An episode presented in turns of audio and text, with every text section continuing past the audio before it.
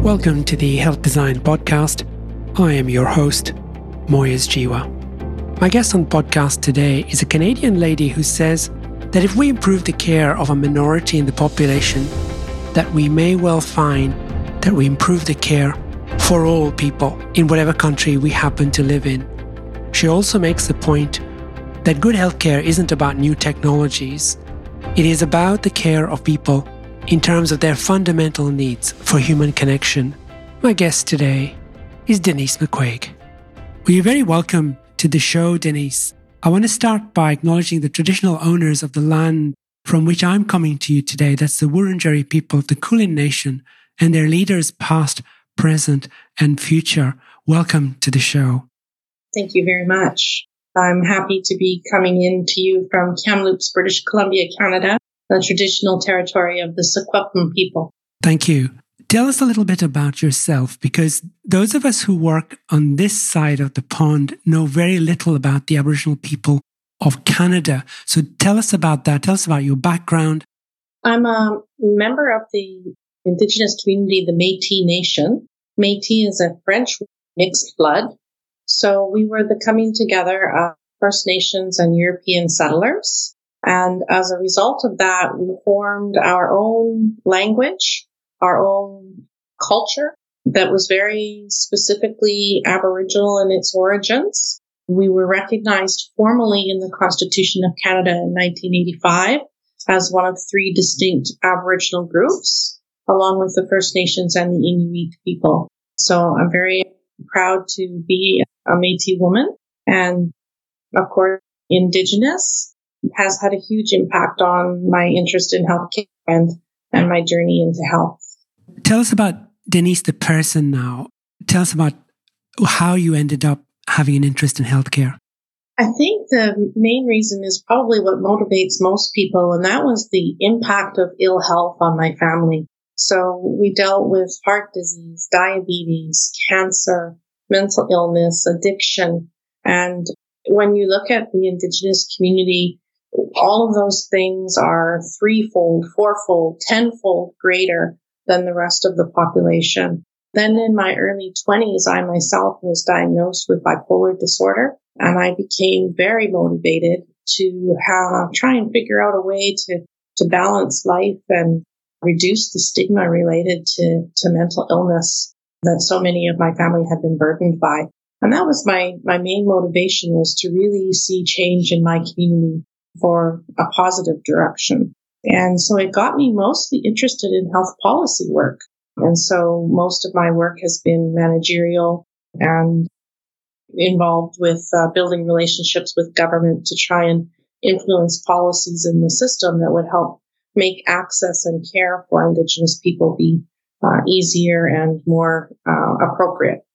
So, in the context of Canada, what are the challenges that you see from the perspective of policy for healthcare, particularly as they relate to Indigenous people? I think the biggest challenge is that the system is really designed to meet the needs of the majority of the population who are accessing the service. So often those who are over 65 years of age who are white, Anglo-Saxon, and the system is simply designed to respond to those needs. And so we see a movement towards equal services and not necessarily equitable services. So when I look to equity, I look for a service that's going to meet the patient where they're at with what they need, which works in their lifestyle and not necessarily just getting what service Joe got because I have a right to have equal service, but I need equitable service. And policies and services are not designed that way in our in our health system. I like that term equitable service. So supposing that you are a young person with diabetes and you're then brought into a system that's designed for, as you say, a 65 year old white person in living in the suburbs uh, somewhere in Canada.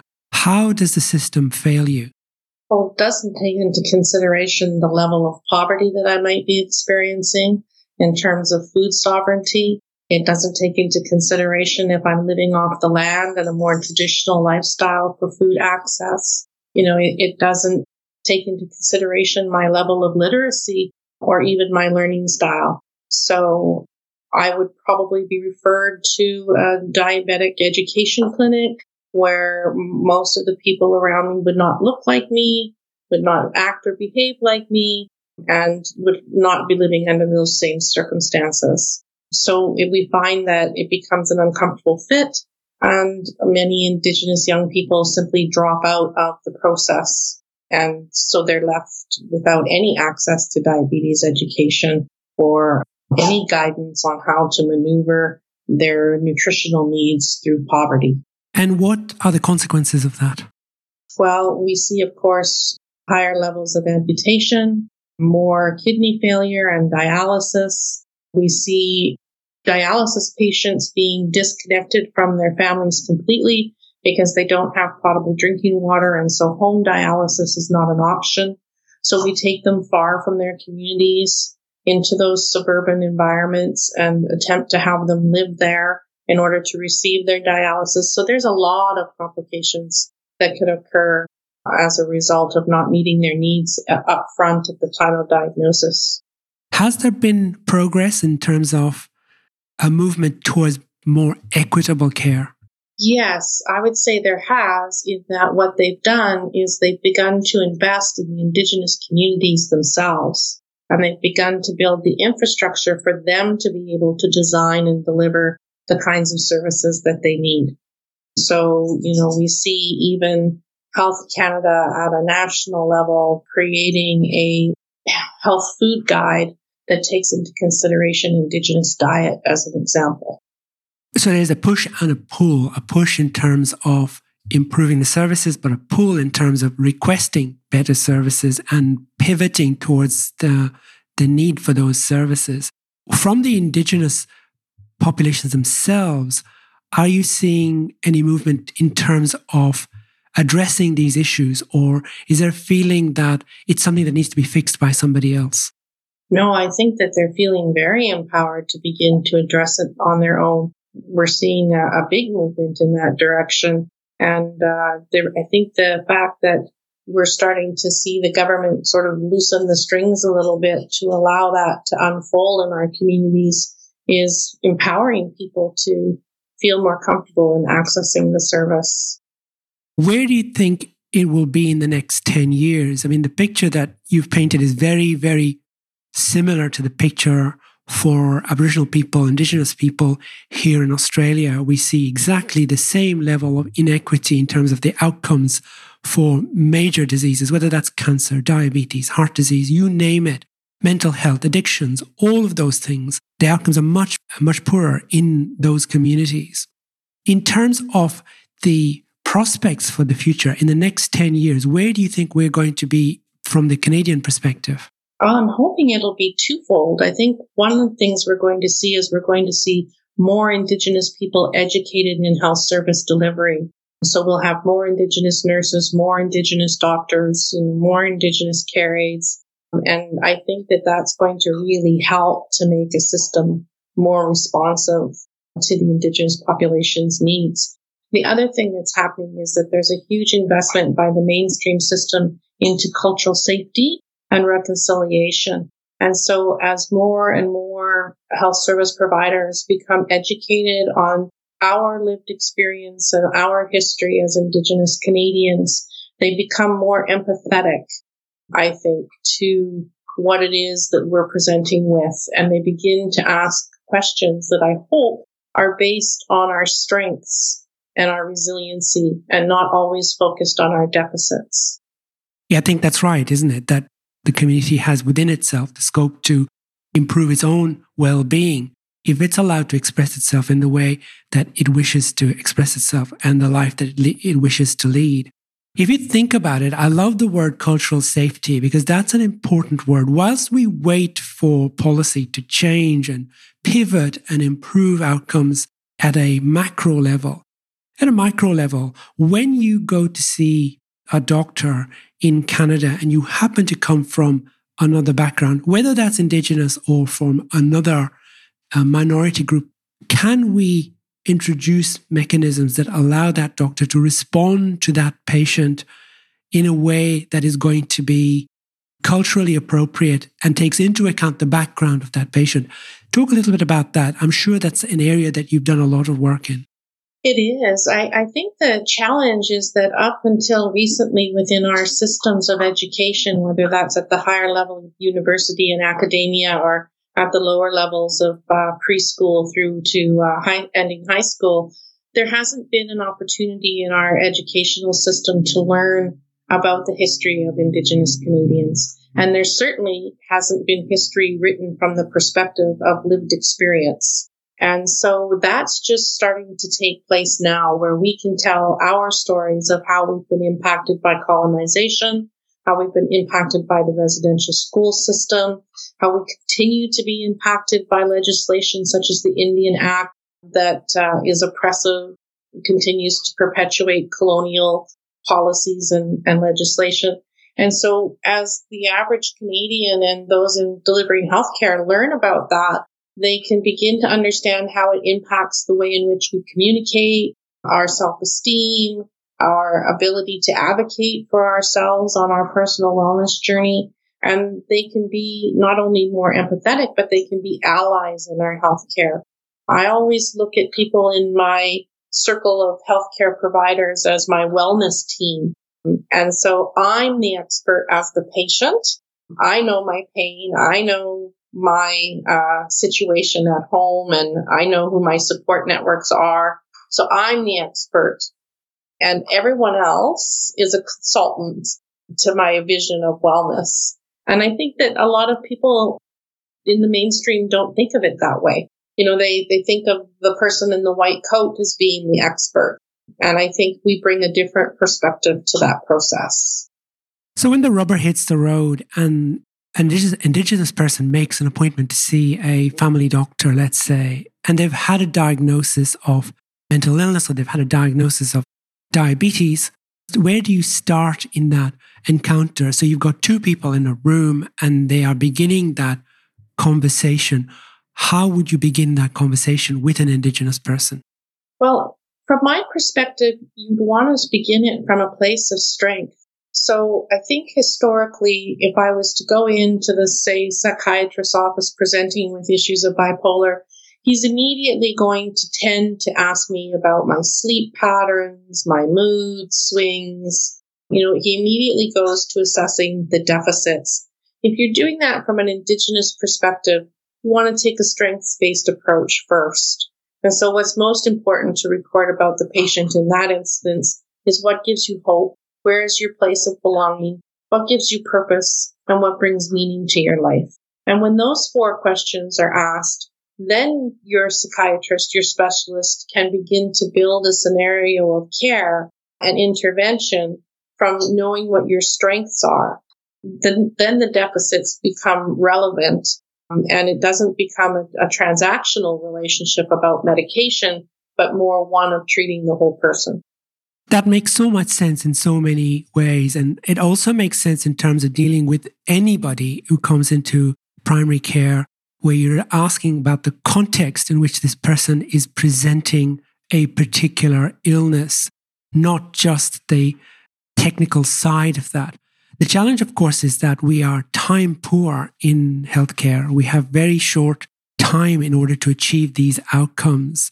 Is that the situation that you face, or is there hope in another direction. Absolutely, especially in a family physician setting where you're allotted a 10 minutes uh, appointment. And often the physician will say to you that we can only deal with one thing today. So if you have a, a bad knee, we can talk about that, but we can't talk about your blood pressure. You'll have to make another appointment to talk about your blood pressure. It's, it's very, it's very challenging. But that's why I like the idea of that movement towards primary care models that are integrated Um, so that you have access to a number of experts and then they have the opportunity to case conference and perhaps get a better picture of the patient than what the physician can get in the 10 minute interaction that they're allotted. In your setting, do patients register with a particular family doctor or can they go and see anyone they like? They register with a particular physician, and physicians are getting more particular about who they bring into their practice based on the constraints of those time slots that they have.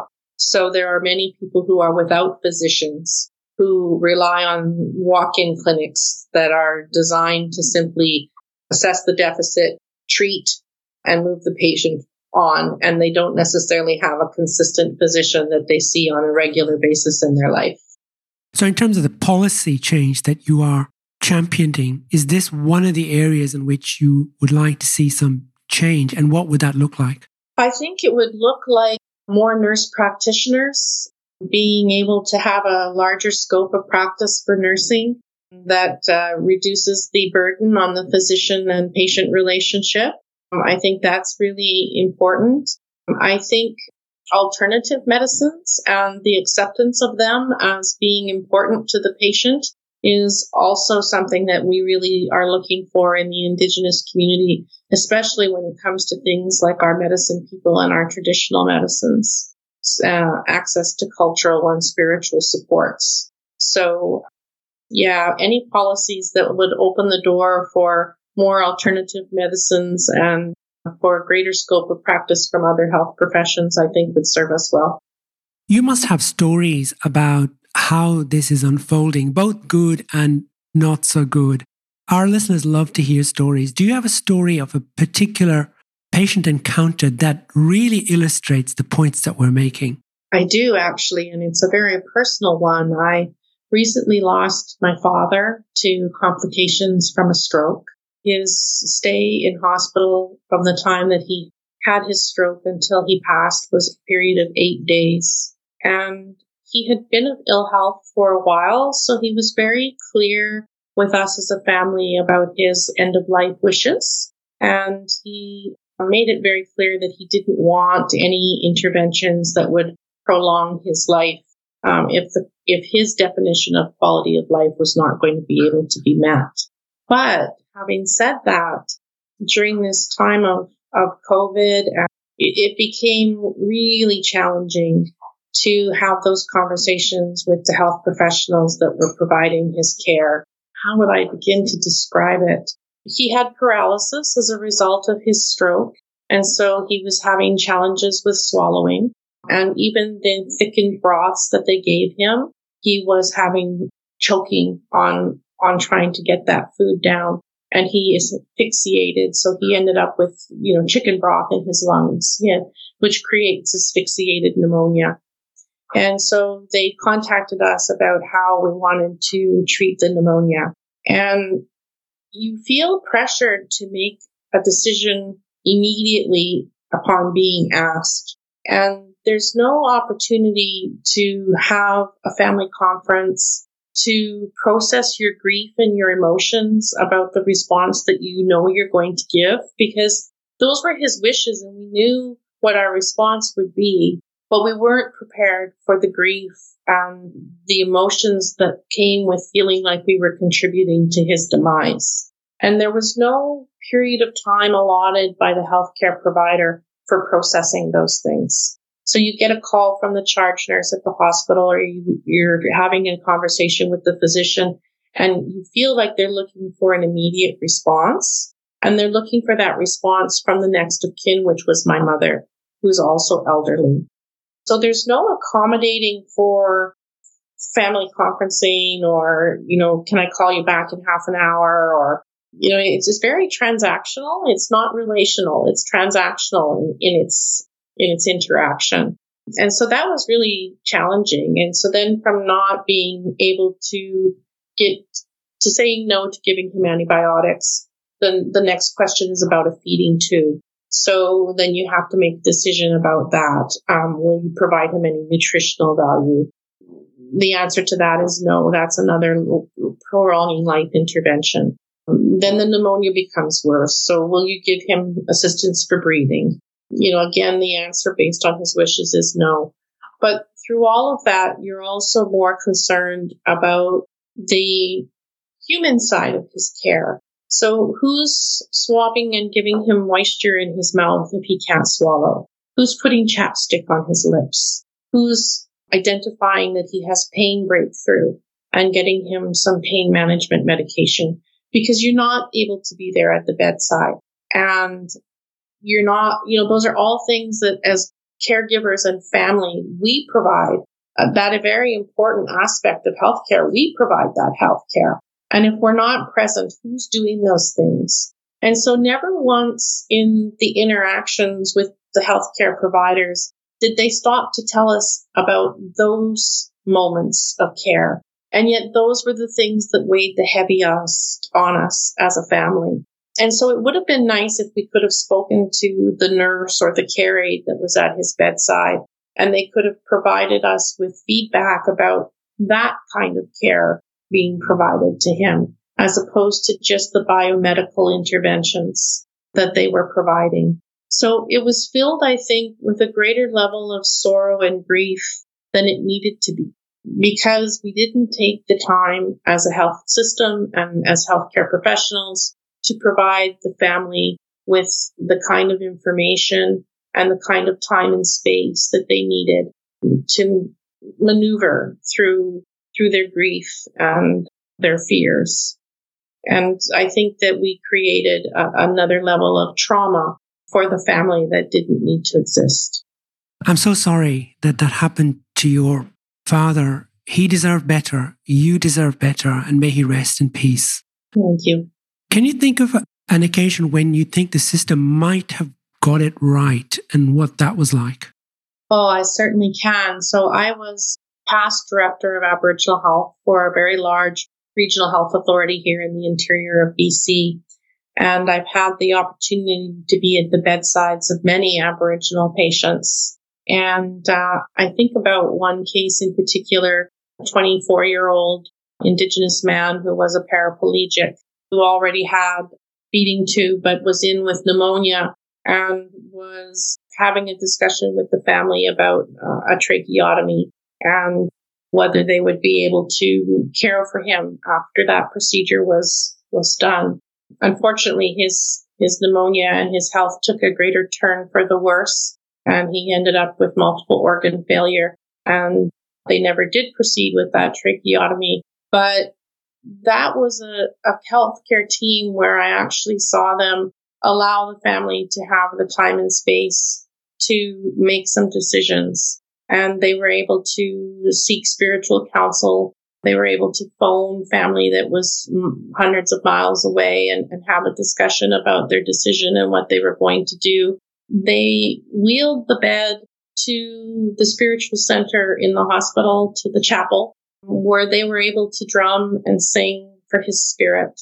And then at the time of his passing, instead of those that were in the hospital caring for his body, they allowed the family to sit with him and wait for the home care nurse to travel the many hours from his home community to be at his bedside. And it was her who removed his intravenous, his feeding tube, bathed him, and supported the family to say goodbye. And so to me, that was a model of how it was done right, how it was done with the family and the, the patient's emotional, mental, and spiritual needs taken into consideration. And they didn't make it about bed space. They didn't make it about, you know, life and death, but they, they allowed for something very beautiful to unfold. And I, I have a few stories like that, but not enough to feel that the system is yet fully responsive to our needs. I think you make a, a very good point. Listening to you telling those stories, it occurred to me that there are many people who are not Indigenous, who are not Aboriginal, who resonate with the experiences that you describe. And they're thinking to themselves, this would work for me as much as it might work for somebody from another culture. And the point about it is this when we get it right for Indigenous peoples, whether that's in Australia, whether that's in Canada, whether that's in the US, wherever it is, when we get it right for that group, we get it right for everybody. Oh, I couldn't agree more. I think a, a health system that responds to the whole being as opposed to just the medical, biological needs uh, of the patient is going to be phenomenal for everyone. I think the point is that if we focus on a group that is easily identified and we can say that here's people whose needs we're going to meet, we pivot and we can change the experience of healthcare for everybody. And that's why the work that you do, Denise McCuaig, is so very important. And we are so grateful that you're doing that work in Canada. And there are so many people in Australia doing similar things. Thank you so much for joining me on this conversation. Thank you for having me. The Journal of Health Design. Better Health by Design. Visit us at thejournalofhealthdesign.com.